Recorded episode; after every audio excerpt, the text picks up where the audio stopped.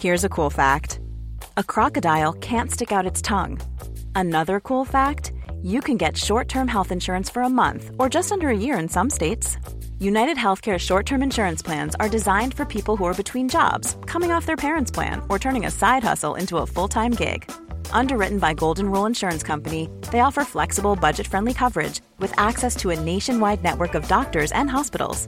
Get more cool facts about United Healthcare short term plans at uhone.com. Many of us have those stubborn pounds that seem impossible to lose, no matter how good we eat or how hard we work out. My solution is PlushCare. PlushCare is a leading telehealth provider with doctors who are there for you day and night to partner with you in your weight loss journey. They can prescribe FDA-approved weight loss medications like Wegovy and Zepbound for those who qualify. Plus, they accept most insurance plans. To get started, visit plushcare.com slash weight loss. That's plushcare.com slash weight loss. Spring is my favorite time to start a new workout routine. With the weather warming up, it feels easier to get into the rhythm of things. Whether you have 20 minutes or an hour for a Pilates class or outdoor guided walk, Peloton has everything you need to help you get going. Get a head start on summer with Peloton at onepeloton.com.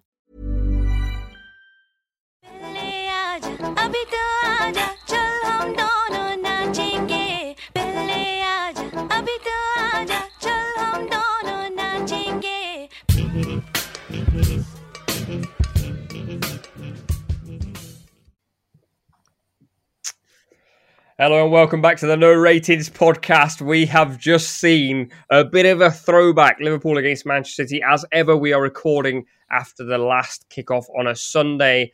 We've got a great roster with us, and we're going to be. I feel like the roster's a bit split this week. We've deliberately got a Liverpool fan on, we've got a Man City fan on. We've also got a man who's going to sit right in the middle of it all, including myself. Although I will admit, this may be, and it's taken 15 episodes to get to this point, this may be the first time you hear a tiny bit of bias from me uh, after witnessing that Liverpool City game. Umir, Bellinder, and we've got another debut, Nadir, all join us. Um, Umir, just very quickly, just in a word, just so it gives us a little tease as to what's going to come. How are you feeling? Um, disappointed. Okay. Um, Bellinder? Proud. Yeah, okay. Uh, and then Nadir, I'm not going to ask you how you're feeling because I would like to hear um, more about your story. Because for those who are sat listening to this, they're probably thinking, got another de- another debut on. Uh, they probably do want to hear a fun fact, but I feel like you've got a bit more of a story to tell. Um, so very quickly, if you could tell us what you do, uh, and then you will have to still tell us a fun fact. There's a rule of the pod. Whoever's new on the pod. Um, so yeah, uh, my name's Nadir. Um, I'm 23. Uh, so I run an Instagram page called Over 90. Uh, we're literally about to hit 50k. Very close. oi, oi. yeah, it's big, big, big. Um, so we started this page at like November 2020. Uh, it's like a, almost two years now. Um, just it was me and my friend Simon. It's only two of us that run the page. Um, literally, we just started it for fun, I would say. But then we saw like potential and everything, and then we realized that it was starting to get serious. Probably like last summer, I would say, when the Euros was happening. That's when we started like getting like good numbers, good engagement, everything. And then I still remember when Ronaldo went back to United. Was that last summer, twenty twenty one? Yeah, Yeah. it was. Um, when that when we did a post on that, I think we like it went up by like four five k. It was like Oh, like, I couldn't even go on Instagram. It was locking me out. Yeah. It was just crazy. Like it was unbelievable. So, and then recently we've been trying to go on TikTok and YouTube. We haven't done as much, but yeah, it's just been on constant, constant, constant. I mean, I feel like our page like it's getting bit bigger and better, but it's like we can still improve. You know, I always like to improve on everything. But um, yeah, I would say really enjoy it. Don't really, I don't really get paid. I'll be honest, but it's just for fun. Um, but hey, yeah, bro, you're getting paid because you're on a no ratings pod. That's a payment. but yeah, that, that's the story so far. Um, let's see what happens in the future. innit? Love it. Thank you for hopping on the pod, bro. And uh, I'm very No keen worries. to hear more from you and Simon. Just very quickly for the audience at home, this is such a wild story. I spoke to Nadir on Instagram like two weeks ago. We then had a phone call on like let's say Tuesday. On Thursday, I was I was on the way to a shoot in London. I'm in Hammersmith Station, and Simon, who's Nadir's partner on the on the Instagram page, comes over to me and goes, "You're on the bait, isn't it?" And I was like, uh, "Me being me, I'm so oblivious." I was like, "Yeah, yeah. Do you want a picture or something?" And he went. He went, I'm Simon. I wasn't even saying it like, oh, do you want a picture? I was like, I really need to get going. Like, I wasn't even saying it like that. People listening to this, people listening to this going, this guy's a prick. What a coincidence! It's actually a mad coincidence. I'll be honest. yeah, it was so random. We had like a proper heart to heart for like 15 minutes, and um, I was like, yeah, these, these boys are made for the Ratings pod. So, uh, yeah, I'm very excited to see what you guys bring to the pod, um, and hopefully we can bring some uh, some action and some joy to the page as well. Um, also, for those that are listening, just very quickly as well, shout out you lot. I know you're absolutely dying to hear Liverpool City chat. It's coming, it's coming. Um, last week. hey, you've got a successful pod on your own, so you're going to be chatting about this for the next day on there. I might Um, just talk about last United week- games on, on that, on that Hey, hey, hey, listen. eh, The moment you stop talking about City on this pod, I'm kicking you straight off. That's. That's why we got you on. Um, as I was going to say, last week on the podcast charts, on the Apple podcast charts, we were 65th in India, 31st in South Africa, 40th in Nigeria, 12th in Kenya, and 36th in USA, and a load of other places as well. But if I give all the places a shout out now, I've got nothing to give a shout out next week. Um, so thank you very, very much for the support on the pod. Um, we appreciate it endlessly. Right. In fact, no, we're not going. We're not going to Liverpool City just yet. Last week's icebreaker was which player is the media's darling, um, safe from crit- criticism, even if they drop a stinker. I'm not going to ask you guys for your thoughts. The replies from everyone was Henderson, essentially, um, which I think is really unfair. But we're not. We're not going to talk about that. I think Henderson might get a mention in this Liverpool City chat because I'm desperate to get into this Liverpool City chat. Liverpool won, Man City nil. Klopp sent off Salah, rolls Cancelo, lifts it over Ederson to score. Salah gets in a scrap with Bernardo Silva. First time Salah's ever wanted to call someone out for a fight. Van Dijk and Haaland going toe to toe. Joe Gomez uh, putting in what felt like a bit of a throwback performance. And Gary Neville said it on commentary. It was a throwback game. Two sides that, despite all the tactics and technical ability they both have, it was a fight. It was a war. Um, and lots and lots happened. And I just want to very quickly say, I'm sorry, James Milner. I definitely tweeted before the game saying Klopp's loyalty. Ah, I'm so sick of it. I'm sorry, bro. Klopp's loyalty is number one. Um, Umir, let's come to you first because I feel like you know if you start sad and get happy, people seem to like that a lot more than starting happy and then getting sad. What have we just witnessed in your eyes? Oh, I'm, I'm, I'll be real. I, I don't really know. Um, watching that game, it was. I, I think a throwback performance is like a really nice way to put it. Um, to be fair, I really enjoyed the performance, even though we lost. Like I just when I was watching it, I was like, I, th- I thought the refereeing, although there were a couple sort of poor decisions in there, like I thought that really helped the game flow, and um, it basically meant that like a lot of I don't know, we saw this like feistiness and this aggressiveness and these like jewels that we see from matches sort of 5 10 15 years ago. We don't really see the game officiated like that anymore very much. Um, and i know that they've tried to sort of change the rules um, or change sort of how lenient referees are to bring that back into the game. Um, referees are normally for me sort of pretty bad at uh, sort of implementing that but i thought today uh, the balance was really good i thought just in general as a spectacle it was so nice to see um, and like when when City play Liverpool, like you want to see Pep and Klopp get into it. You want to see these players sort of crunching into Mm. tackles, and like in the end, the game was decided by like one mistake from Cancelo. Um, and like it was a close game in general. It was just one mistake by Cancelo that that um gave Liverpool sort of the three points at the end, um, which is just like really frustrating and really annoying. Um, given how the game went for City, but just in general, I thought it was like really like a really good watching it. Bells, what's your takeaway before we start to dissect? I just think like like I just think back to going into the game, how sort of down we were. Not only just thinking that coming up against the City side is going to be incredibly scary, like coming up against Haaland in the form he's in is going to be so crazy. And then add the injuries on of missing Konaté, missing Matip, having to put Milner at right back again when we saw what Foden did to him last year. We were, I think, we were all a bit down and a bit kind of like, well, I wasn't expecting much anyway, so let's just see how we get in, get on. Then the fact that we, we kind of go in at halftime still nil nil was just like, whoa, we haven't conceded in the first half. Great, let's build on this. Like, stay in there. It was just, it was a real fight, and I think like to see that from the Liverpool players just makes me so proud as a fan because for we've been rubbish this season, and a big part of it's come down to just like the pressing's not been there, the effort's not been there. They at times they just look pathetic out there, to be honest.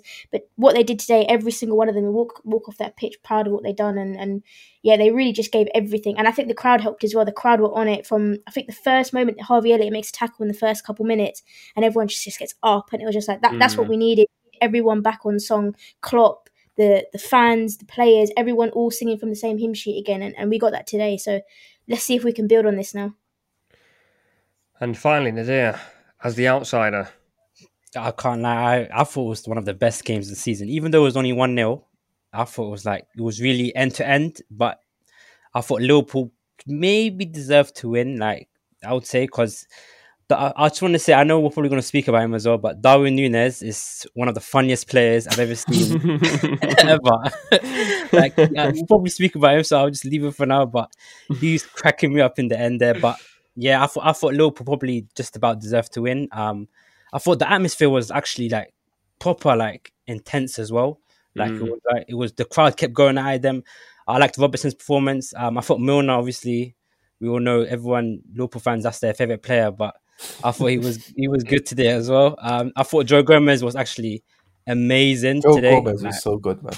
yeah, he's he's he bring it back to 2020. Like he was Facts. big amazing. time, big time. Yeah, big big player. Um, Fabinho, I don't know. It's like I saw the, the levels between Fabinho and Rodri. It was like you can tell, like like I feel- I don't know. Fabinho, I feel like he's. I didn't think he was that good today. Not not that good actually. That's a bit harsh, but he's. I feel like there's a problem with him this season. I feel like he's maybe physically not he's not what he once was. But yeah, I really enjoyed the game. I thought it was really really good. Great advert for the Prem. Um, yeah, really really enjoyed it. Yeah. What's um what's really interesting to me is three very different people have watched that game, including myself. Four very different people watched that game from four very different eyes, but we've had very similar takeaways in a way. Um, and I think that is probably the first time in a while you sit and watch a Premier League game and you go, um, there's a general consensus of what that game was. Like often, and I think the reason for that was o- more often than not, you watch Liverpool City, or you watch City against anyone, you watch Liverpool against anyone, and you're left talking about tactics, and you're left talking about inverted fullbacks and what the wingbacks did, and all. And you, you you're left talking about a lot of things. In this game, I think genuinely, it's something that Pep is definitely a little bit of Pep's kryptonite is when the game becomes too emotional. That's how Jose sort of like overthrew him when he was at um, Real Madrid in that Barcelona rivalry, where he just he toed the line of emotion and going too far a little bit. I don't think Klopp did that today, but I think Anfield did that for Klopp. There was like a um, I think Gary Neville said it on commentary. Liverpool played that game like they were the underdog, like they were actually 11th in the league, and City were actually top two. And the fans sort of like really bought that. So every tackle was getting cheered, throw-ins were getting cheered. Um, it was it literally felt like Liverpool didn't actually have this top team that's been competing for years. Um, I don't know how that switch happened. Um, I spoke a little bit on TikTok about the Rangers result and how regardless of who you play, if you beat anyone 7 1, and if your forward comes on and scores three goals in six minutes, and suddenly the zip was back in that last 10 minutes, despite Rangers being awful, Liverpool were still doing things they haven't been doing. Um, Van Dijk is someone I really want to talk about because I took away from that game that Van Dijk did something very different I've not seen from him before. What I normally see from Van Dijk is I'm not going to run for that ball in the channel. I'm not going to go and close you down in the channel. I'm not really going to compete in the air every single time. Today, Van Dijk said, I'm going to do all the things I normally don't do. I'm going to actually be physically dominant. He was putting himself in wide areas, winning challenges in wide areas, uh, closing the ball down, jumping for even in the air. The last moment that happened, Van Dijk was flying out to win a header, which is quite Mhm. uncommon. There's Um, literally one point where like he slides and like blocks across from like De That's what I was going to just mention. Yeah. Yeah, and I said to my brother, I was like, "That's who's that? That's not Van Dijk there." Like I've never seen him go to ground, um, and he blocked Yeah. that there, and I was Yeah. like, "Yeah, that's a." Yeah, he he did have like a. I mean, I mean, uh, Liverpool in general defensively were really good, but Van Dijk and Gomez in there were like, they they made sure that Haaland was like relatively quiet in it. as well because like recently i think some of our issues have been like someone will make a stupid decision higher up on the pitch and then we get to that last line and there's no one rectifying there's no one making up for that decision there's no Mm. one saving saving us, and that's what Van Dijk and Gomez were doing today. They were actually like if Robertson was pushing up because there was times where he he would because he he's one of those players who gets carried away with the atmosphere and it works, it's fine. But there was times where he was flying up the left left wing to press, and we were leaving a lot of space there. But then Van Dijk would come over, and it was like finally we're, we're affording ourselves errors that or like risk taking risks, and then someone is there to cover and, and still keep us in the game. And it wasn't where one where it's just all coming down to Alisson. Alisson's got to save every single time. So yeah, that that was I think another positive for how we played. Well, I think I think part of the reason, like why that worked was where Liverpool was set up, as in like they weren't pressing ridiculously high. So we've seen Liverpool in the past press like all the way into the final third, um, and then push on the back line. I think they let City have the ball a little bit more. We've seen in the last few games, almost this sort of mid block that Liverpool are playing, um, and they sort of play this 4-2-4 or 4-4-2 shape today, uh, and it meant that like even if there was um, sort of like Robertson pushing up, like you said, the gaps between all of the lines um, of Liverpool's team, like they were they were narrow um, compared to the sort of the massive gaps that we've seen before. Uh, and Van Dijk could commit in those situations, or players could commit in those situations because they were protected by the spaces rather than just being Yeah. sort of having to defend like forty yards behind them. Do you know what I mean? Am I? Am I? Uh, I'm sorry. I'm just going to check this second. Am I hearing Umir praise Jurgen Klopp's tactic? Eh? Eh? eh? What's going on here? I Are you praised, I, praising I, Klopp's am not gonna lie, I praised them in um, against Rangers as well, man. You did. I saw the tweet, and I was like, I had to go, bro. I had to go shower, clean myself. I was like, what was the scene? I was dirty, man. um, This is old age, brother. I'm it was. Um, you're you're not wrong there. Talking about the like tactically speaking, Rangers um, in both fixtures. I actually think in the first fixture Liverpool played Rangers, they tried to play a mid block and a high press, and it was a mess. But Rangers just couldn't capitalize.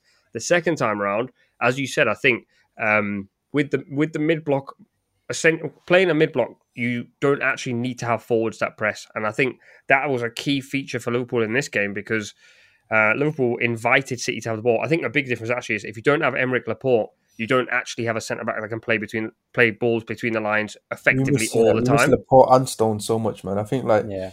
uh, against like a narrow team, like if you play against a 4-4-2, like the key to getting success against a team that defends in the 4-4-2 is like switching the ball. Uh, I mean, Liverpool did that against so City defending the 4-4-2 when we don't have the ball. Do you remember a couple of games? I can't remember what game it was, but like there was that game where Trent switched it to Robbo at the back post, and then like Yeah. he headed it back, I think, and then you scored against us. So like, yeah. That was probably one of the best goals I've ever seen Liverpool score, but it was in a loss. it's such a good goal. But like, um, you defended in a shape similar to that, but we didn't have the players to execute those crossfield passes like that. I think at the end of the game we saw Ake try one, and it just went Mm. out for like a goal kick. Um, so was just like if we had Laporte fit playing as like that left centered, left sided centre back, I think we would have had a lot more joy. Um, but basically, like with your front three, with like Firmino, Salah, and Jota staying in that line, but then as soon as it went out to one of the centre backs, closing them down and just giving them less time to make that pass, like we were so sort of reduced in our options and on what we could actually do going forward. What's um, really interesting to me, I'm just looking at the heat maps, and Liverpool have basically matched City's heat map.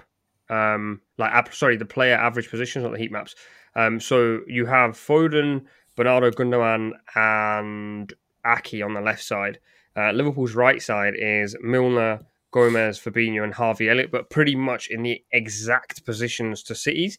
And I think Liverpool probably said before the game, we're not playing particularly well. We're not playing unbelievable. Um, but Salah showed against Rangers that he's he's not you don't lose what he's had, and I actually think his performances this season have been better than what his stats have been. Normally, it's the other way around where his stats have been outstanding.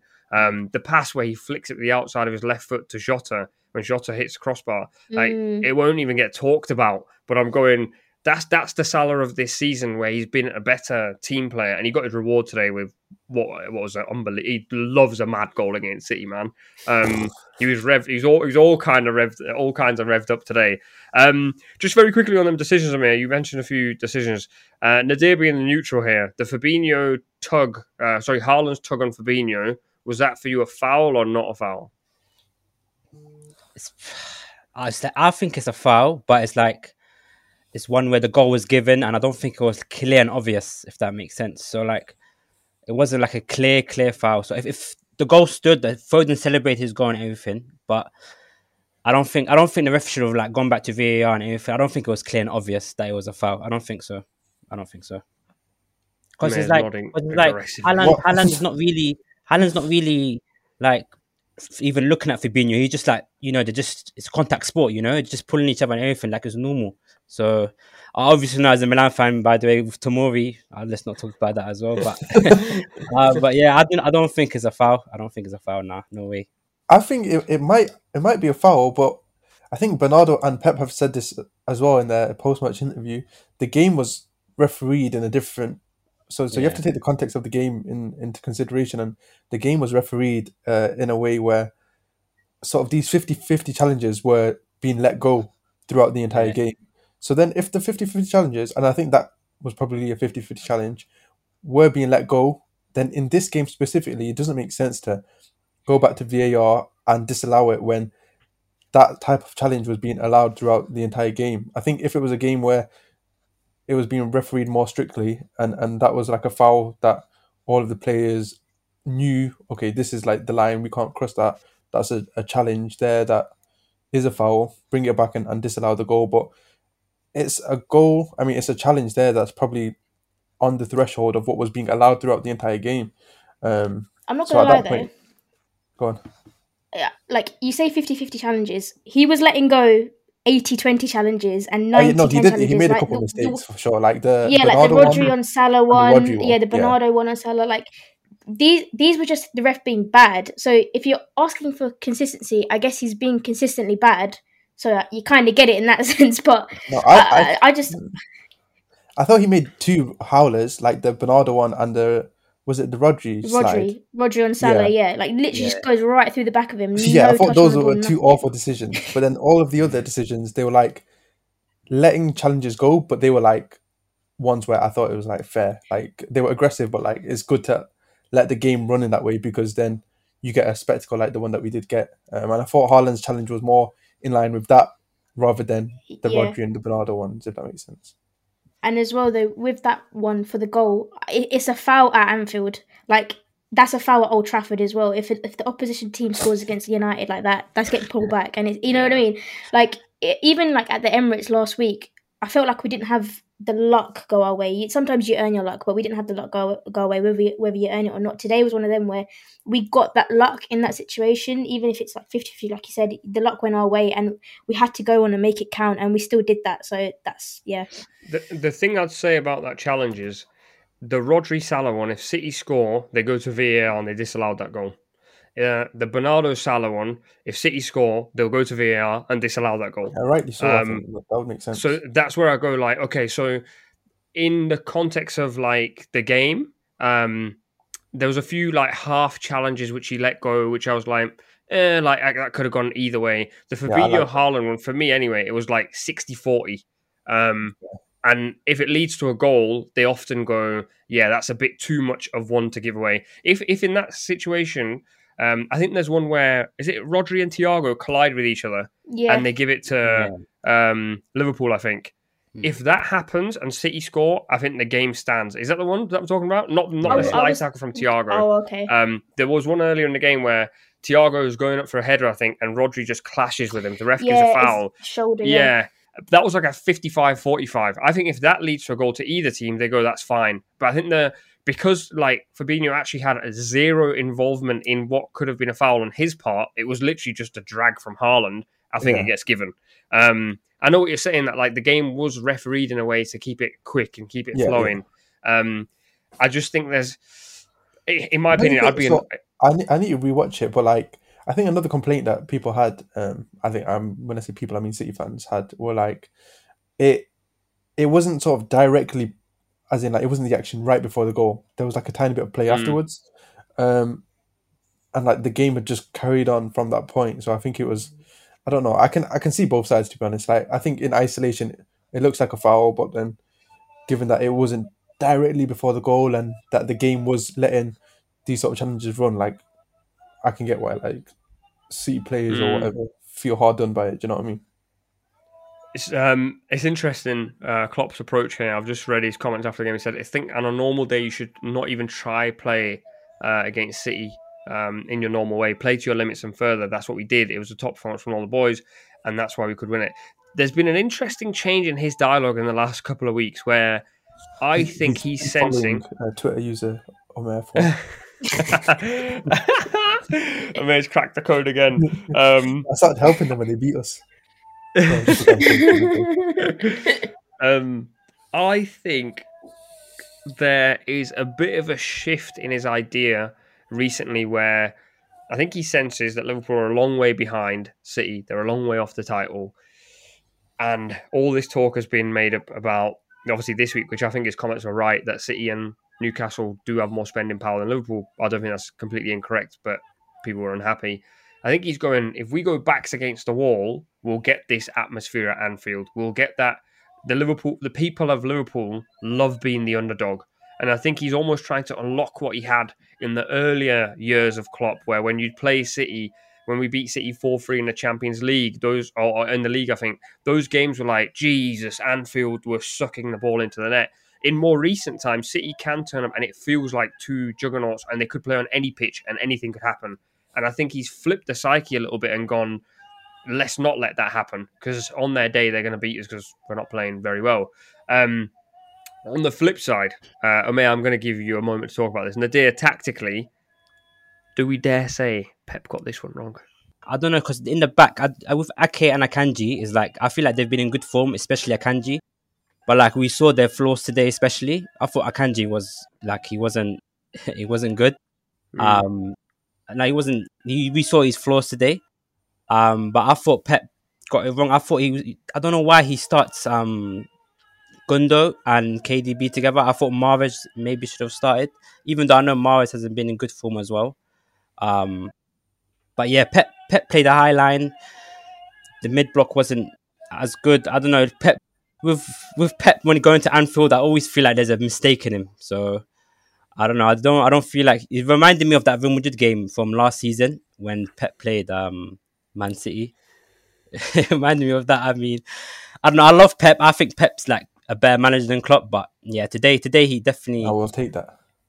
hey, I was gonna hey, my bro. No, I'll take the known three for points. I'll take the three points.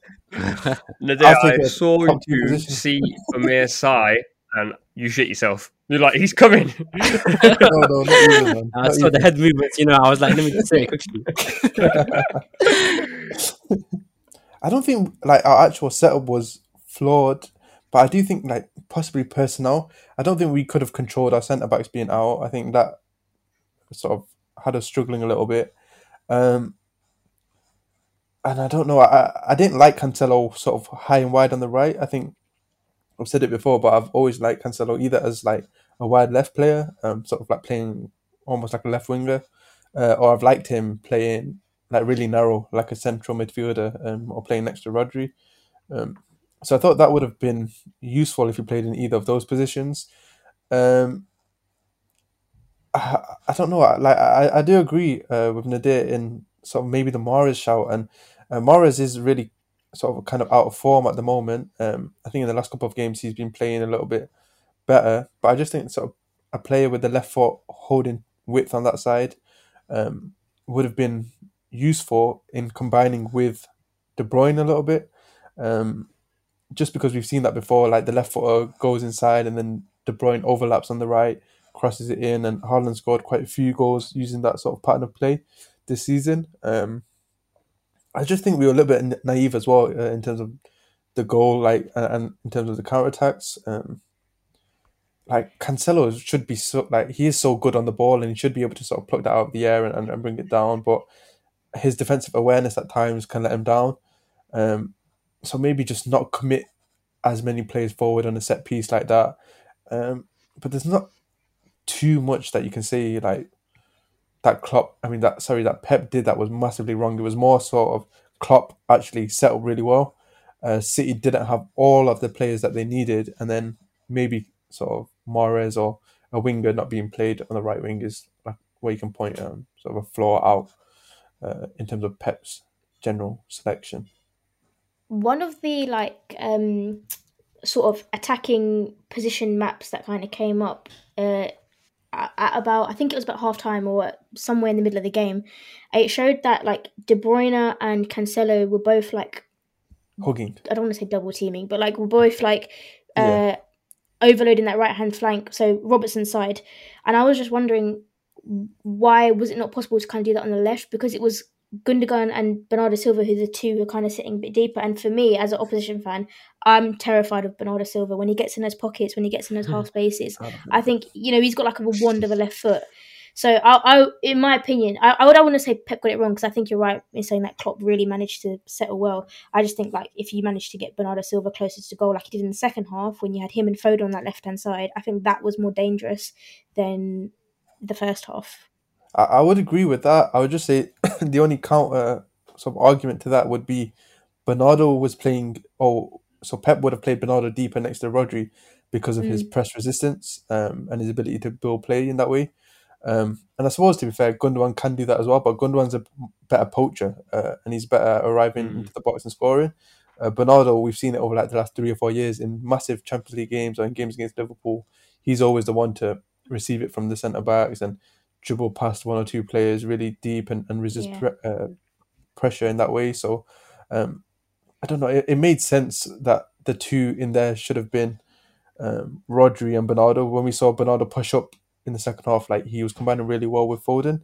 Um, but it did leave us a bit more open uh, to Liverpool counter attacking against us in it. So I don't know. It's just such like a fine margins game. Like if it ended Yeah. nil nil, I don't think it would have been like a shock. I think it would have been deserved even. I think the the thing is with the Bernardo shout. Um, I think Pep starts Bernardo, um, so obviously so he can receive the ball on the half turn, get City playing, and he's press resistant. But Liverpool didn't press, and I think that's that's what basically allowed um, Liverpool to be better tactically set up than what City were. I don't actually think Pep got it wrong. Pep prepped for everything he knows about Liverpool up until this point and Liverpool played a completely different way to what Liverpool would normally play against City or any team in the league for that matter. Um, and so, therefore, Bernardo being the one who can receive the ball in a half turn and is press resistant actually wasn't required that much today because he actually was the one who was sort of pinching, especially in the second half, pinching the ball back in high areas and ensuring that City keep the pressure on. Um, so I think in that sense, like I wouldn't say entirely Klopp outdid uh, Pep. Uh, I think it was a, a the atmosphere, the system change. Liverpool finally looked like they were up for a game of football this season. It's taken nine games to get to this point. It's because Um, it's, it's because it was against Man City though as well. Like Yeah, of course. Yeah. Yeah, man. I think I think like th- there was a quote from Pep sort of after the game as well, where he said after City's goal was disallowed, like the real Anfield woke up, Yeah, and like um, like the atmosphere was crazy after that, and like it was classic. Like, um, I, there- there's a few moments that come to my mind, but if you remember Lampard having a tussle with Klopp on the touchline when he was Chelsea manager, if you remember, Klopp just woke up and Liverpool battered Chelsea that day. even I Um, think there was an Arsenal Arteta. Arteta, yeah, there's an Arteta situation. Um, over the years, it would be Sir Alex Ferguson. Like you'd get a goal that was perfectly fine, chalked off, and suddenly, like you're like, oh man, now we're Like, now we're yeah, gonna it's, lose. It's like it's scripted. Like you know that Yeah. the game's just sort of flipping. Hey, like, I- I'll tell you what I thought was scripted. When Darwin Nunez came on, I was like, it's scripted that my man's going to get the second goal and wrap it up. But the day you see that one shot? Like, I- there was one shot where it, it honestly it seemed like it seemed like his controller died or something. Like his shot just Yeah. Yeah, He's- like he's a he like half pounded. He like he like red time the finish. Like he was just awful. Um, but, you know, I actually like him, so I'll chill on him. But like, he gets in such good positions, and then he, Mm. he's just lacking the last touch, like massively. No, no, he's he's like the funniest guy you'll see in a pitch. Like, I don't think he means like he means everything he does, which is the funniest thing as well. Like, I think there was one bit where I think it was a three on one when he should have squared it to Salah, and it's like that wasn't even the funny part. The funny part was the shot that he took after. Yeah, it was like, that's what I'm talking about. yeah, that shot was like, like what are you doing? Like, but but uh, then there was another chance where he should have squared it to Carvalho. I thought instead of passing Yeah. it to Trent, I was like, oh, But the Oh, fact that was was- actually brilliant. That was actually better. was yeah, yeah. what he did was Yeah. better. Yeah, but if I thought if he passed it to Carvalho a bit earlier, Carvalho would have had more space and more time. But But but if Trent had read what Nunez was doing, which I don't think he did, because I don't think anybody knows what Nunez is doing. I don't even No. think Nunez knows what That's Nunez facts. is doing. That is yeah, yeah, yeah, yeah, yeah. but like there, there's a tweet I just saw. It's like uh, Nunez Chaos Ball is Chaos Ball is the funniest program on sporting television at the moment, and it's so Yeah. true. Like, Yeah. but yeah, that, that that would have been like one of the best assists because he runs down as well. I think that's the one where he runs away from like, one of your centre Yeah. backs and he gets in there. Yeah, good you know, with, with Liverpool, like they've always, like through Klopp's era, they've always been a team that like excel, like uh, with players that have like a really good understanding between each other, like Robertson, Mane, uh, Trent, um, Henderson, Salah, like Firmino, with all of them. So like they play a game that's really based on like their on-field chemistry, um, rather than strict like patterns. Nunez is like he, he has like red links. There's no chemistry with anyone yet, uh, and like no one knows what's going on. Um, if anyone ever figures out like what Nunez is doing, like I think he'll be insane. Like he has the right tools and he's getting in the right zones. Uh, but just watching him like in this Liverpool team, it's like it's really fun. I, I hope he does well. I think he has the ability to do well. Uh, but it's just yeah, it is funny to watch at the moment, isn't it? he's just completely unpredictable. Like he's like he picks the he picks the ball up in that three v one. I was screaming, square it, but in my head, I fully knew for a fact that he was shooting, and I was like, "My G, like, why do I know you're going to make the worst choice ever?" No, that is Um, so true. And his shot was horrific. Like it was like there's a defender right in front of you. Like you cannot shoot through people, bro. Um, honestly, he reminds me of a five-side player. Like he can Yeah. only play this way, and he can get past ob- objects, but he can't actually see what the objects are. um, but he's got the makeup of like a like he's a threat. He's a constant threat. Like he Yeah. comes on, and I, I just saw the XG numbers actually that. Uh, someone tweeted saying Liverpool got away from City too many times on the counter. I think those numbers are massively inflated by Nunez because he came on. I think it was four situations where he gets clear. Um, he causes panic for his own fans and rival Everyone. fans. Yeah. Um, so I think if he gets it right, like as as Umir said, like the the kid's going to be unbelievable. Um, just quickly, Liverpool are now ten points behind City in second, um, with a game in hand. Let's say Liverpool win that game, that's seven.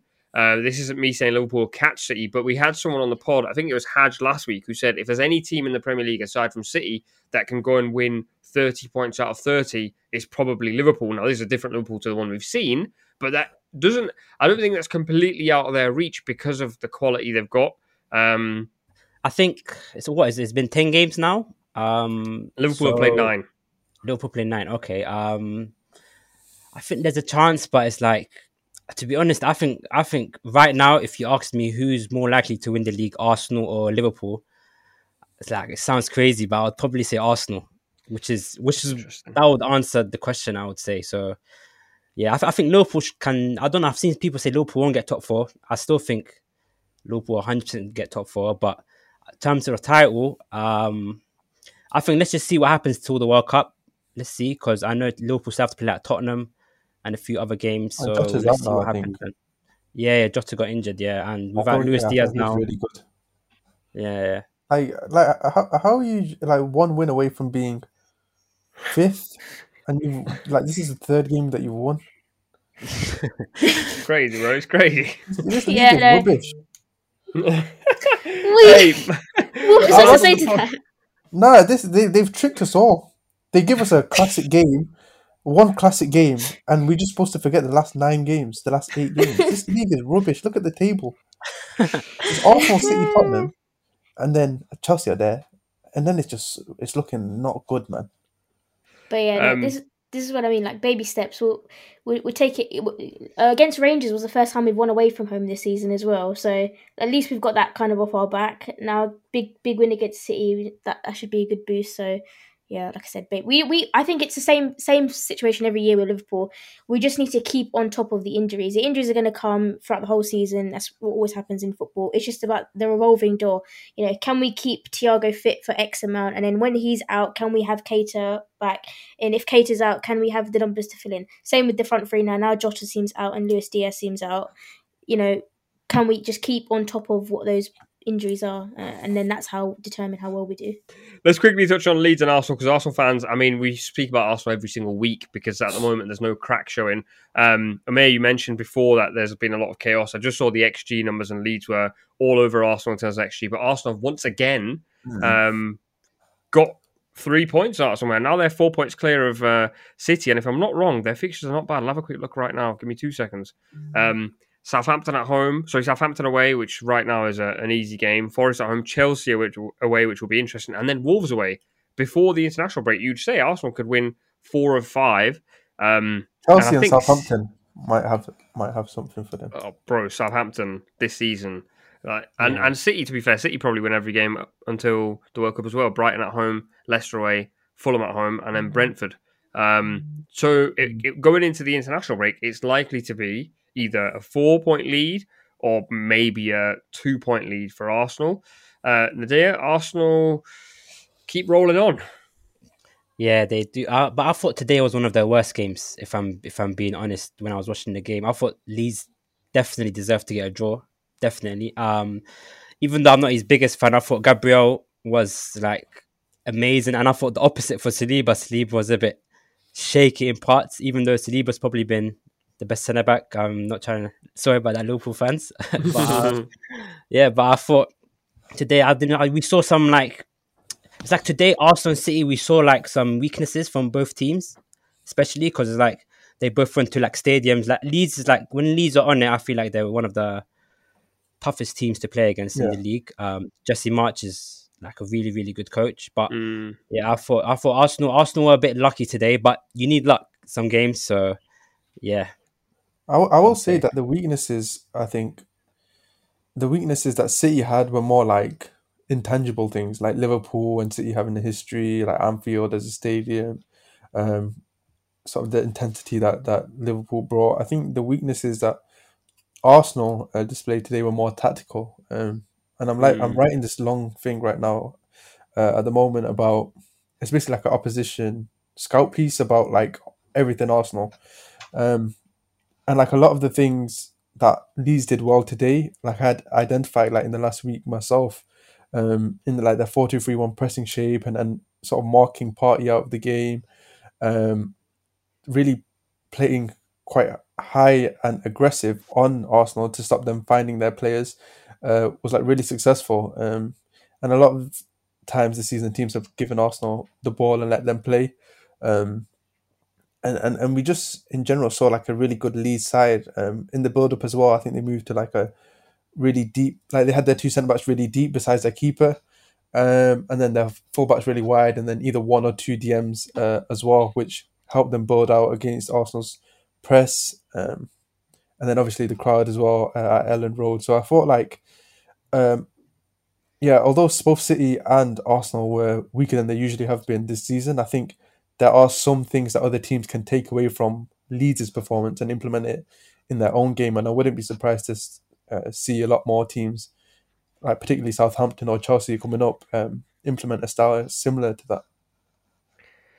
Bells, in previous years, um, and I think you will relate to this very well, when uh, Klopp's Liverpool were on a title charge or trying to get near the title, they were too chaotic. They they brought control in. Arsenal, in a sense, were chaotic under Arteta, where they they beat Chelsea, I think four two last year when Eddie and Nketiah scored two off the bench, and it was a wild game. They've had moments like that. Then they've had a game like the one against Leeds. They've also had other games this season where they've sort of battled their way over the line is this a case of Arsenal showing uh, the grit required? I don't want to sound like Roy Keane.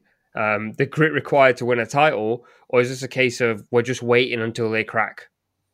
Yeah, I think no, I think I think Arsenal have definitely um, improved in the sense of their maturity on the pitch, uh, and I don't mean that like in terms of you know things like getting into scraps and things like that. I mean like just like being mature players on the pitch and, and showing some experience. And I think that like um um with with the games at home for Arsenal, they're the ones for me where I think they can probably on their day go and beat anyone because everything at Arsenal Football Club right now seems to be very, very good. And you see that i- mm. in Liverpool's best years. I always compare things to Liverpool because that's how like how I view football, right? But That's in Liverpool's life. Yeah, it, it, when Liverpool's best years, everything went so well because everyone bought into the project, from the staff in within the club to the manager to the players to the fans. Everyone bought into this idea as a collective, and I think you see that at Arsenal at the moment. They're really building something special, and the fans are just so on side and so on board with everything at the moment. It's going so well for them. So it it will be those away games against Leeds and those away games against the mid table teams and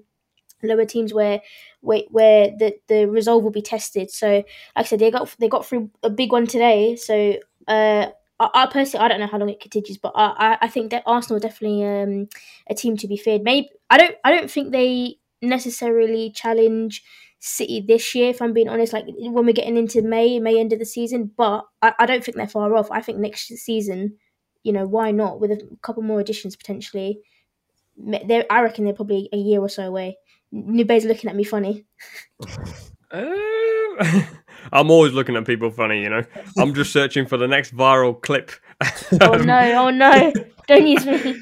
um, what, what I would say is what I would say is like the only thing with Arsenal is that they could win. Obviously, every, every home game, I agree. Like every home game, they can definitely win. But what I would say is like they've actually got very key players. If they get injured, I would say mm. three mainly, like Gabby Jesus, um, Partey, and Saliba, and also Xhaka. Actually, okay. I think he well, he Saka brings as well because they yeah have Saka no as right well. wing. Actually, yeah, they have no right winger. So if like if they get injuries to those type those players, it's like they're very much a system team. So if like I don't think some of their bench players can come in and replicate what those players do. So I actually I feel like very much agree with this point. I think um, Yeah.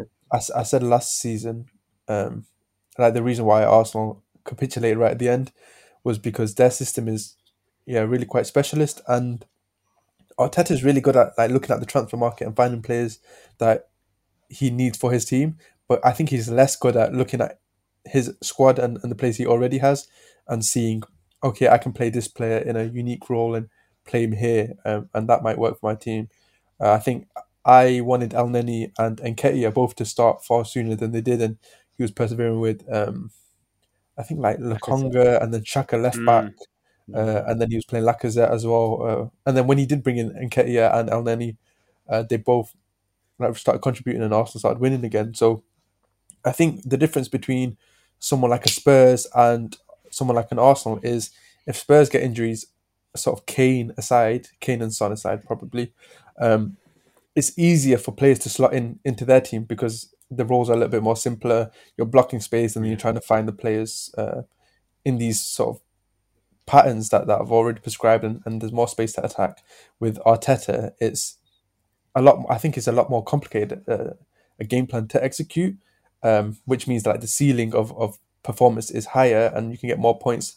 But if your key players do get injured, the players who are less familiar with that, they might not be able to replicate that and, and perform to the same level.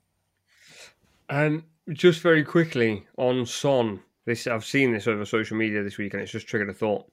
Uh, and we'll go around the room here. We'll start with Bells, then the day, then Umir. Is Son world class? On his day. That's a great answer. no, he can be. He can. He can. Like, was it the hat trick he scored a couple weeks ago? Like those finishes. I, I get it was against Danny Ward, right? But still, some of those finishes were like, this is this is just a pure football play. You know, some when someone strikes a ball like that, it's just like that's a pure, stro- like a, a pure finish of a football. So yeah, on his day. He's, he's, he's, he's definitely world class. Definitely. The numbers he's put up, like last season, he was top scorer of Salah. So you can't be forgetting. and also, I remember when I think it was like during Mourinho's time at Tottenham, when Kane was injured for like two, three months, and he was literally like carrying that Tottenham attack by himself. Um, but I think that was one of the best versions of Son, actually, that, that Mourinho season.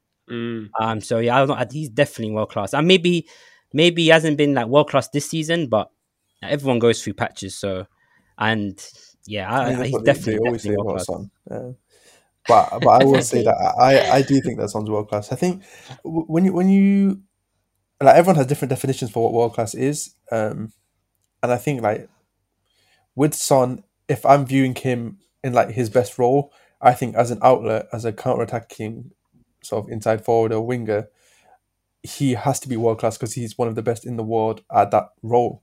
Uh, he can finish off two feet, he's quick. He links up well with his central forward. So in that role, he's world class. Um, and I think like the job of a manager or any coach is to find out which role best suits a player and, and to play them in that role often. Um, and a lot of people have like I don't know like criticisms of Son that he's not a player that thrives against a low block or he's he's less creative than other wingers. But that's not really his role. So I think in his best role, he, ha- he has to be world class because he's incredible at what he does at his best. Yeah, Bell's really sat on the fence there. Um, No, because like I, I don't think they're the criticisms. She said, of "I'm not going to become a clip today." yeah, No, the, the, the criticisms of Son have always been there. Like he'll go through patches in a season where he just doesn't contribute, and he doesn't score, and so I, that's that's where my kind of thing's always been. Where I don't know like, what how consistent do you have to be to be world class? Where's the line? Hey, I asked the questions there, you know. Um, no, um, I see what you're saying. The thing for me is right. Um, I think he is world class because I think there's too much of an expectancy on players to be great for 38 games. I actually don't think those players exist that frequently. Um, even the best player in the wo- like someone like Kevin De Bruyne is the best midfielder in the world right now. Um, there will be moments in seasons where for six, seven, eight games he's not at it, and that people don't go. He's not world class anymore. Um, I think he, I think there's this obsession with like if he's not ki- like on it every week, he's not world class. Son media does what he does. Yeah, yeah, it hundred percent is like Yeah. Messi and Ronaldo are the only two players in the world that I've ever seen that for every single week for five seasons and some were performing, scoring goals, getting assists. You cannot compare anyone else to that. Even And Van David, Dijk now. David Silva Sorry, as well. Let's not forget David Silva.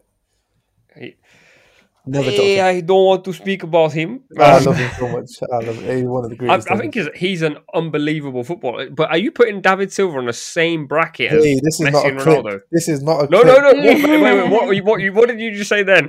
I'm saying David Silva is a player who, like, basically never dropped a bad game. He was week in, week out, played at a great level, like his max level almost every week.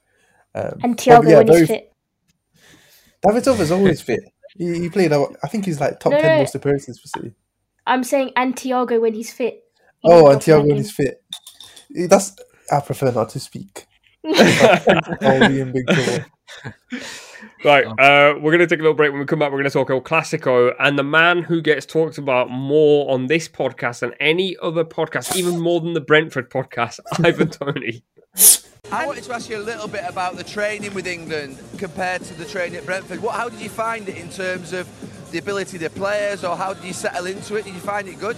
Yeah, you're playing with the best of the best, and uh, without being big, big-headed, I, fe- I didn't feel out of place. I felt like I was ready for that step, and uh, whenever it comes along and whenever I got the chance to get minutes, I'm ready to take my opportunity. Good. Well, we hope you get there. Let's We hope so. Let's there. hope so. Real Madrid 3, Barcelona 1, uh, El Clasico. I- It's weird, actually. I'm going to just put it quickly out there so people know, know this for a fact. I didn't watch much of the El Clasico because it's on at 3.15 in the afternoon. Liverpool play at 4.30.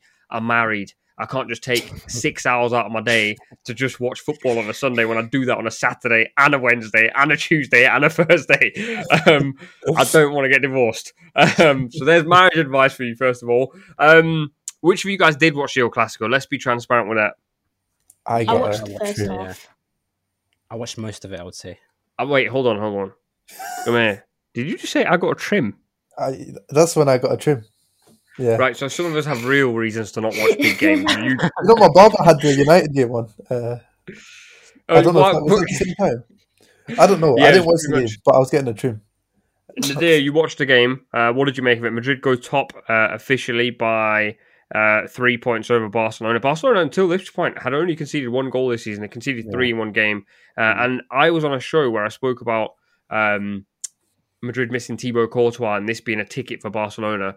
And Barcelona's basically out, they absolutely failed essentially in the first. I did watch about twelve minutes of the first half in three little bits, um, and Madrid were dominating every little bit that I watched.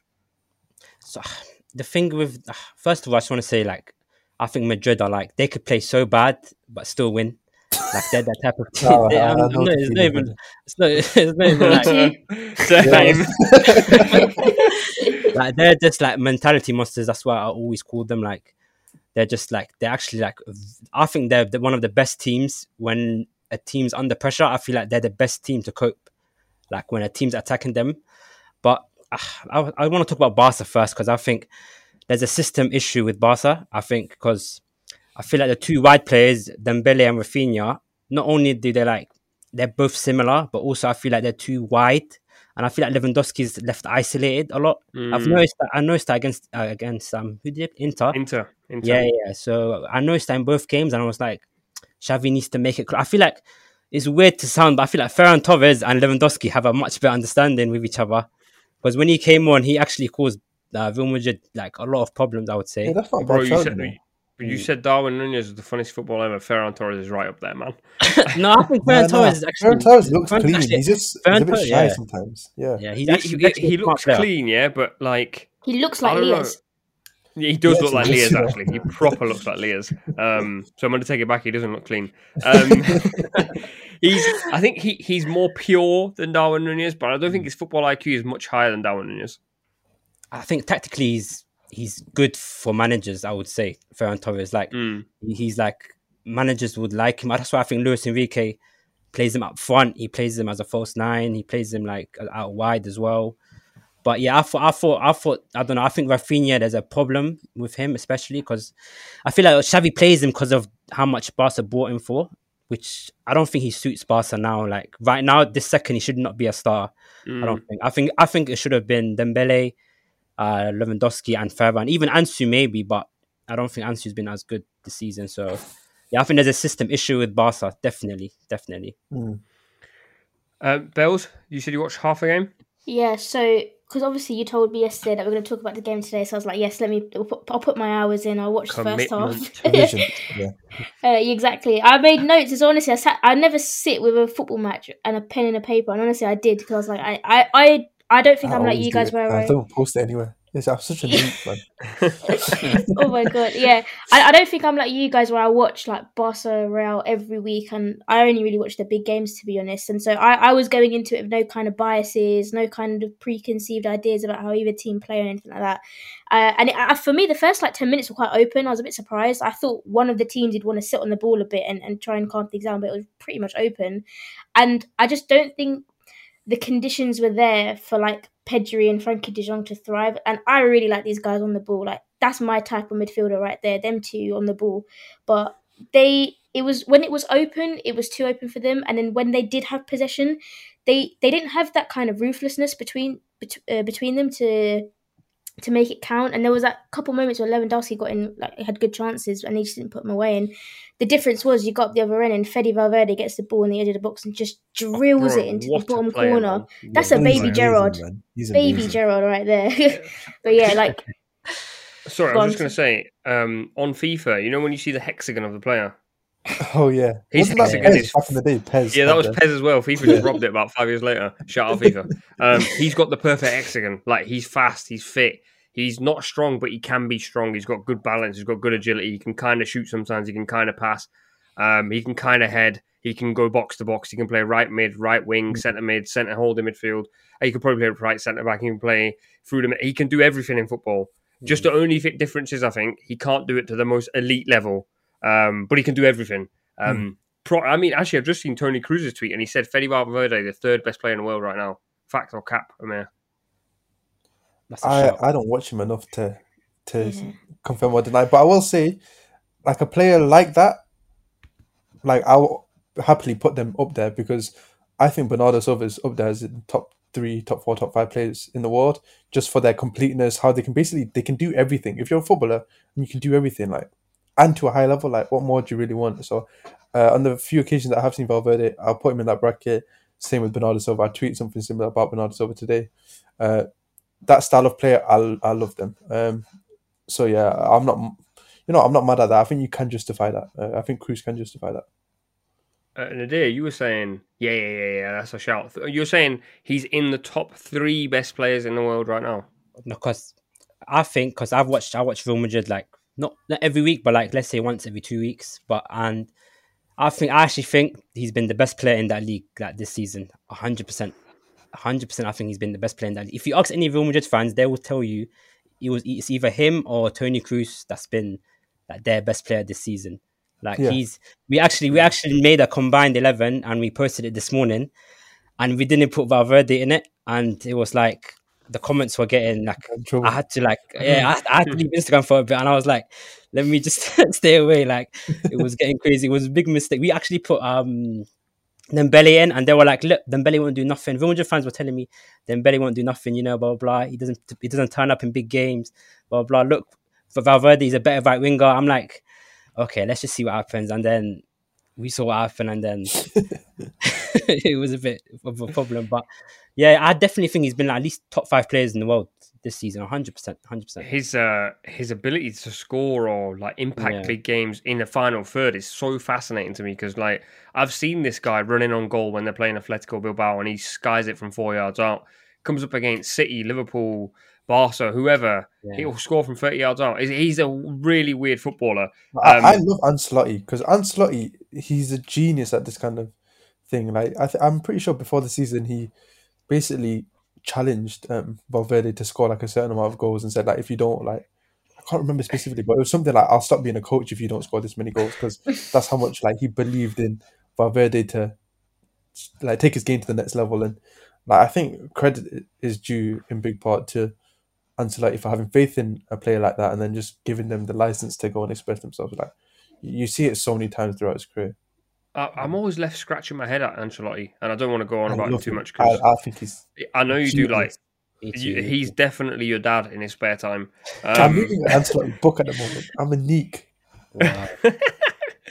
um, I can't like you know we go like Ole Gunnar Solskjaer's just vibes. Um, Yeah. he Ancelotti actually is just vibes, but like all jokes aside, like what does that even mean? Like, like you can can't tell go you, like take a long time.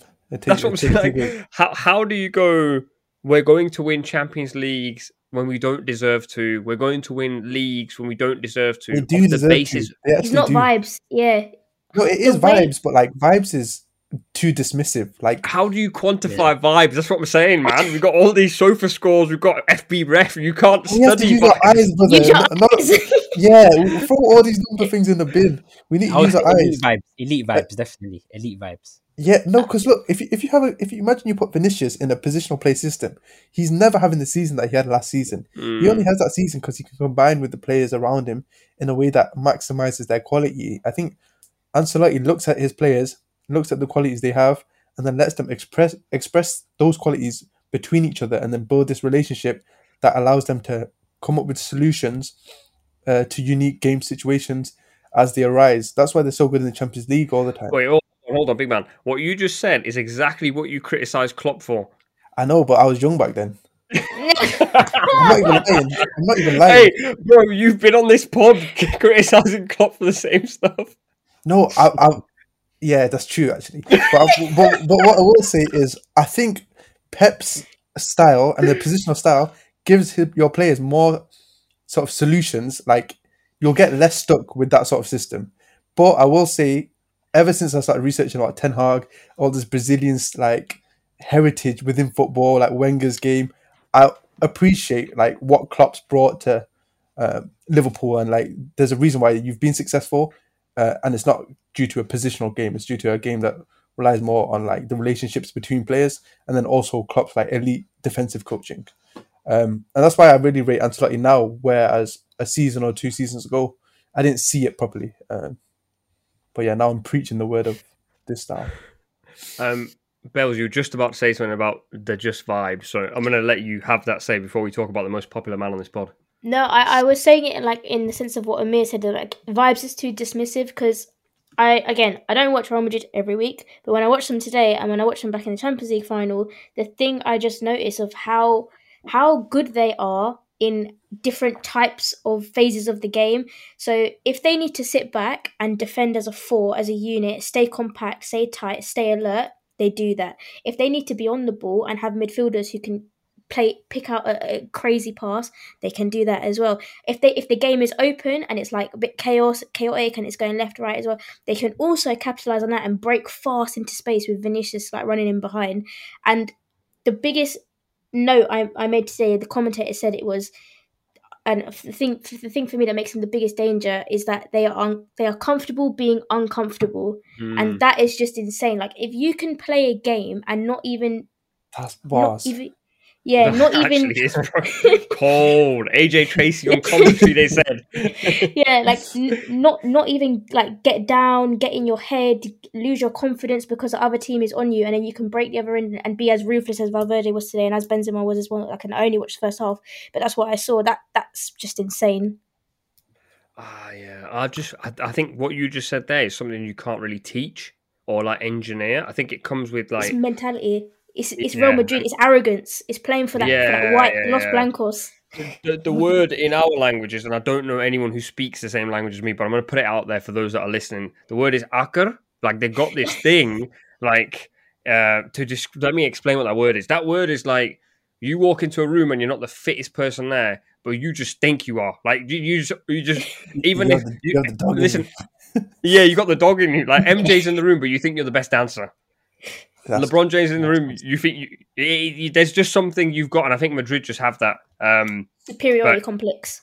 it's mental, man. Like what you just said is completely to do with psychology. What I was saying is just waffle. Um, but it's basically what, what what Bell said. So if you want to Google something, don't Google the word I just said because I don't even know how to spell it. Google what Bell just said. Um, right, let's talk Ivan Toney um, very quickly. Lears was on this pod a long time ago. He loves the fact that this clip is now going viral of him saying that Ivan Toney is uh, up there with the best strikers in this league. Um, Ivan Toney, once again, uh, is doing what he does. Is he on the plane for England? Nadir, I'll come to you first. Are you supporting England in the World Cup? Just double checking. Nah, I'm supporting Messi and Neymar. I rate that. I'm supporting Sterling. Yeah, yeah. I'm, I'm, I'm supporting players because my country's not there. So Yo, exactly the same, man. yeah, so it's like, what's the point? But Bro, yeah, Umir, you're Pakistani. Your country's never going to be there. So I'm going to support players, bro. I'm supporting Raheem Sterling. like, Alright. definitely. But Not yet, by the way. Um, In 2050, let me get my Hey, coaching let's- badges. We'll be there. but Toney in uh yeah, I think I think um, the thing is I think he should be there, but it's like will he be there? That's that's the question because like Southgate, we all know how he is. He has his favorites, so I definitely think he should be. I think he's people say I've seen people say like he's similar to Kane and stuff. I think him and Kane are actually quite different actually because I feel like he's got more like more I wouldn't say uh, like athleticism, but it's like more like Yeah. just more like you know what I mean, like just more physically like imposing. I would say Mm, like that goal that he scored, I think uh, against Brighton was it Brighton? yep. Uh, it was like it's a simple goal, but it's like it's such a. I don't feel like many strikers in the Prem can do that. The movement, obviously, the little the little dink as well. Like I, I definitely think he should be in a plane, uh, but it was like it depends if he picks two or three strikers, obviously, because he might pick Tammy Abraham. One of my favorites is Callum Mawson as well. I feel like Callum Mawson's a top top striker. So He is, bro, but like he's.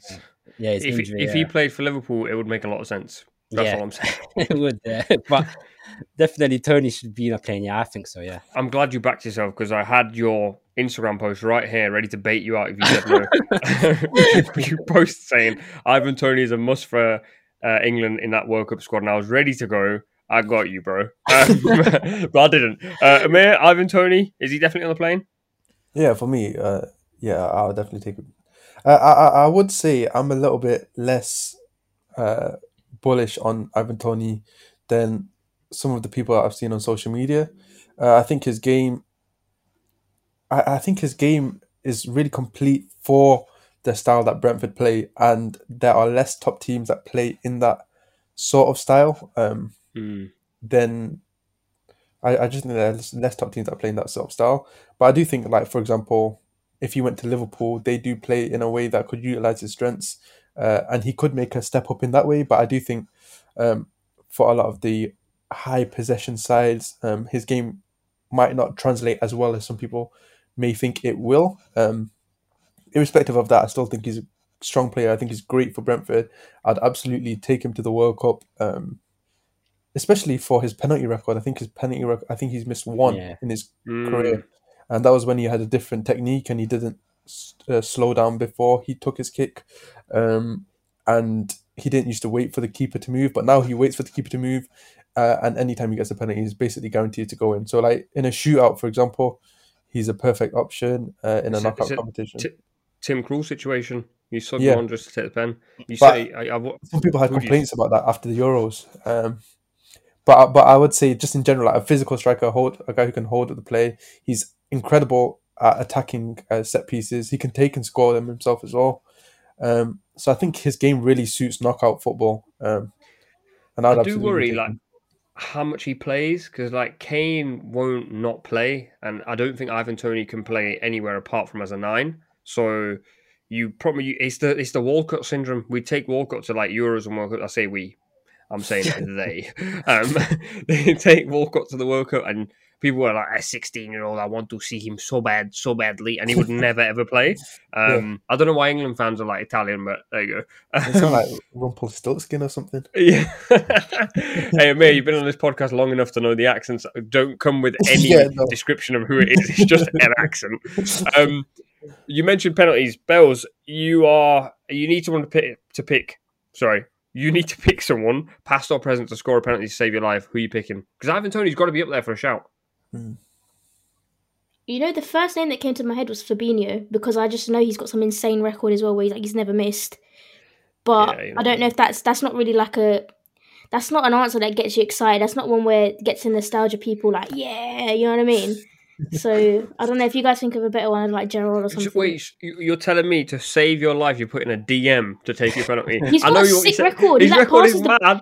because he passes the ball into the goal. He doesn't he doesn't think like a striker. Yeah. I don't know, man. Like, save your life. You call it a DM. I picking? I, I I, think I, saw would Haaland. pick ask- Yeah, Ha- Haaland said Balotelli as well. Yeah, I would pick Balotelli. Oh yeah. yeah. Balotelli has missed one though. I don't Yes, think there's anyone who's one. never missed one. Is there? Yeah. Ivan Toney, I think. He's missed one Oh, really? I'm pretty What- sure not- Fabinho's never. years ago. Yo, I'm gonna Google that right now because then I want. to I'm gonna apologize because that's terrible behavior on my part. Um, for being. I mean, to be fair, if he's taken like six, then it's a bit unfair because Ivan Toney's probably taken close to thirty or forty. Yeah, I think. No, I can. taken Co- 29 I can confirm. Sorry, Fabinho has uh, scored 24 and missed one. Who is close? That's a similar record ish. Wow. Ivan Toney's is twenty and twenty. Um, who would I pick? I'd pick. Past or present, remember? So you can go to someone in the past. I'd pick Callum Hudson Odoi. no, I'm You're joking. mental, no. I'm joking. I'm, I'm I was gonna say. You know what? In comedy, they, they call that a callback. That's like six episodes ago. Um, who am I actually picking? I'm picking.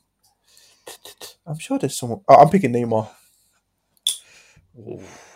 I, was, I thought I think that was just pure improv rather than any concentration. No, whatsoever. That's Neymar. Neymar's record is sensational, and his technique is really nice as well.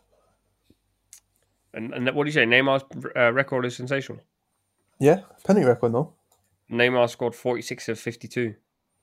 46 of 52. Yeah, that, that's incredible. Like his, his sample size is massive compared to all these guys who had 20, 15, 20. Fabinho's 25. was 25. But That's quite they- a good sample size. Yeah, I, uh, Neymar's not taking ten penalties to save your life. He's taking one. So I don't know. Uh, yeah, but Does the he's sample size improved. matter? He's, he's improved throughout his career, though. Yeah. This version Uh, of Neymar, I'm trusting him. And if he misses, then I can say like Neymar killed me, and that's cooler than saying Fabinho. well, you can't say because well, you'd be dead. Yeah, yeah. but Who you telling? Everyone else could say Neymar killed me instead of Fabinho. If Fabinho kills you, that's a, that's a sad death. no, that's no, that must, that's my bold king. uh, Nadir, who are you picking? Actually, this this might sound weird, but I wouldn't pick him. But like, I feel like one that's kind of underrated is James Milner. Like, I feel like he's yeah, one that's kind of underrated is definitely James Milner. I think someone else. Um, I don't know how how that would feel though. Like, yeah, it's weird. like I, I don't yeah, the like yo, who, who you got saving your penalty? Someone's got to, first of all, someone's got to find Milner's number, and I don't think anyone has Milner's number. So said, that's the the first issue. I would. Uh, I would probably. I would probably say Kane. I like Kane's Yeah, that's a good uh, shout. penalties. Yeah. Kane's Yaya penalties Toure is actually really good as well. Yeah, he is. He Yeah. is. Looking at the records, I'm not gonna. I'm not gonna give it to this guy because should I say this? Because I might get me get me in trouble. Um, you fill in the gaps. Uh, Matt Le Tissier has a mental penalty record, but like he might he might rock up with COVID, so that's not for me. Um, he's had 49 penalty att- uh, attempts and 98 percent accuracy. Who would I have saving me for a pen? Ronaldo loves a big occasion. I think Ronaldo could put the weight of the world on his shoulders and uh, bag a pen for me in the last minute. So uh, Ronaldo would be my guy. Right. Um, that's all we have time for on this pod. This has ran on a bit longer than expected, but and the producers are going to be fuming because they're not around today. They're going to be like, "Yo, you give us too much editing to do." I'm sorry, I don't care.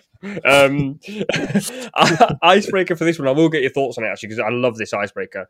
Start, bench, sell. Kane, Ooh. Benzema, Lewandowski. Um, Hmm. I'll give you a second. Bells, Bells just put a hand on her chest. Someone's Um, gonna cook me. I don't want to get cooked. That's what we're here for. The whole I'm looking at the whole running order, going, yo, when when's the cooking happening? They saved it right to the end. Um, Amaya, I'll let you go first. No, you won't.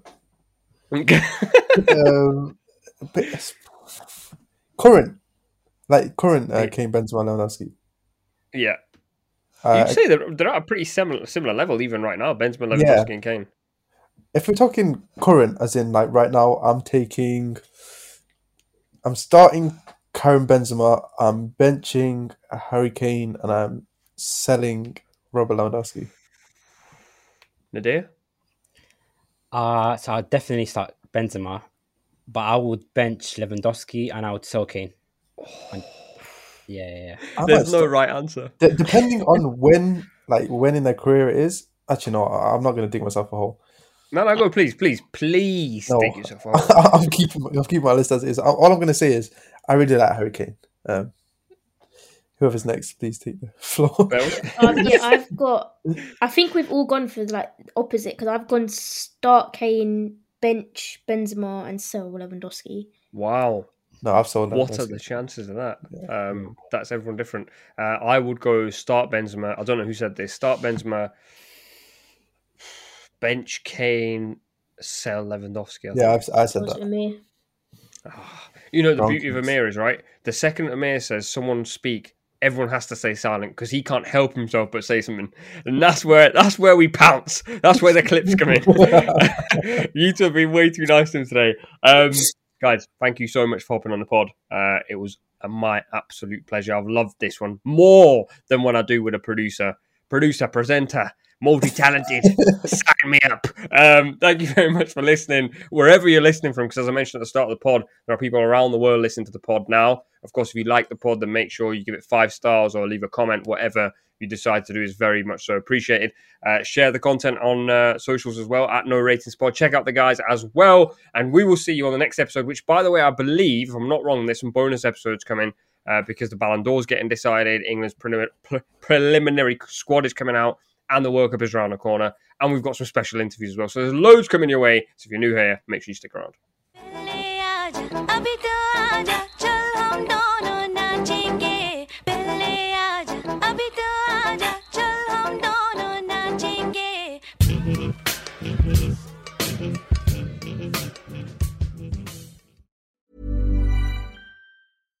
How would you like to look five years younger? In a clinical study, people that had volume added with Juvederm Voluma XC in the cheeks perceived themselves as looking five years younger at six months after treatment. Look younger, feel like you. Add volume for lift and contour in the cheeks with Juvederm Voluma XC. Reverse signs of aging by adding volume to smooth laugh lines with Juvederm Vollure XC. For important safety information and to find a licensed specialist, visit juvederm.com. That's J U V E D E R M.com. Not for people with severe allergic reactions, allergies to lidocaine, or the proteins used in Juvederm. Common side effects include injection site redness, swelling, pain, tenderness, firmness, lumps, bumps, bruising, discoloration, or itching. There's a risk of unintentional injection into a blood vessel, which can cause vision abnormalities, blindness, stroke, temporary scabs, or scarring. Talk to a licensed specialist to find out if it's right for you. Hey, folks, I'm Marc Maron from the WTF Podcast, and this episode is brought to you by Kleenex Ultra Soft Tissues, your ally to help tackle your allergy symptoms this season. I love the change of seasons, but nobody loves pollen and all those other things floating in the air that make you sneeze during this nice weather. Kleenex Ultra Soft Tissues are hypoallergenic and allergist approved, so fight back against watery eyes and runny noses without worrying about irritating your skin. For this allergy season, grab Kleenex and face allergies head on.